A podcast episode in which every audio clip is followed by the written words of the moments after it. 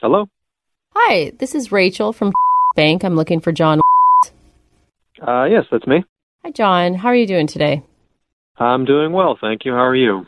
Good. I was just calling because there was an issue with your transaction. You were in last Tuesday?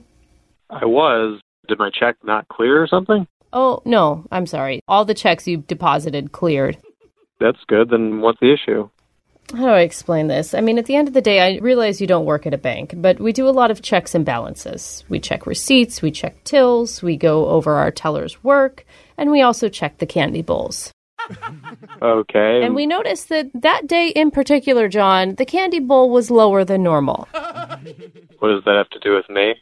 Well, as you could probably imagine, we have a lot of cameras in the bank. And so my supervisor took a look. And I think you can probably guess what they found. That people take candy throughout the day? Come on, John. We both know what happened.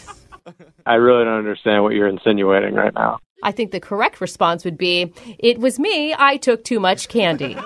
What's going on here? I, I feel like I'm being attacked here. Everyone knows it's like an unwritten rule at the bank. When you use our services, you're allowed to take a piece of candy on your way out, but three pieces. That's excessive. I don't understand this. Why would you treat your customers this way? They're complimentary candy.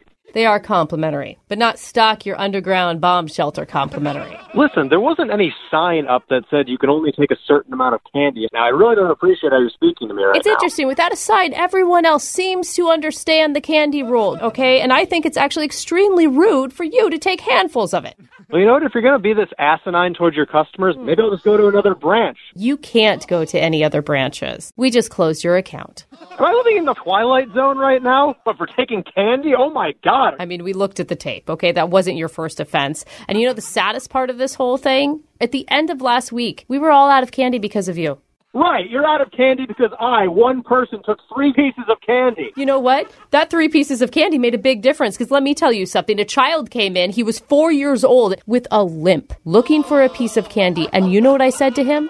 What did you say to the kid with the limp? I don't know. I wasn't there. I said, Herman, we don't have any candy because John took it all. I cannot believe you're trying to guilt me right now with a child, a little limp. You are the worst manager I've ever spoken with in my life. You may be the worst person I've ever spoken with, John, because you know what that little boy did? Herman, he cried, and you, You know did what? that. You made that child cry with your terrible, archaic business practices. That's what happened, lady. You know what's going to happen to that kid? He's going to grow up. He's not going to be able to get a mortgage. No loan for Herman. No. No, ladies, I'm never going back to your bank ever again. You probably shouldn't say that.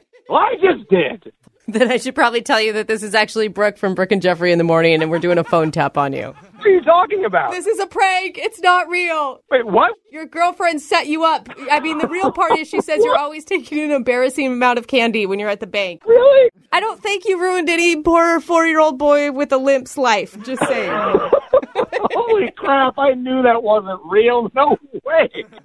But seriously, you need to stop taking so much candy. You know what? I'm going back in there and I'm taking the whole bowl with me. Oh my God.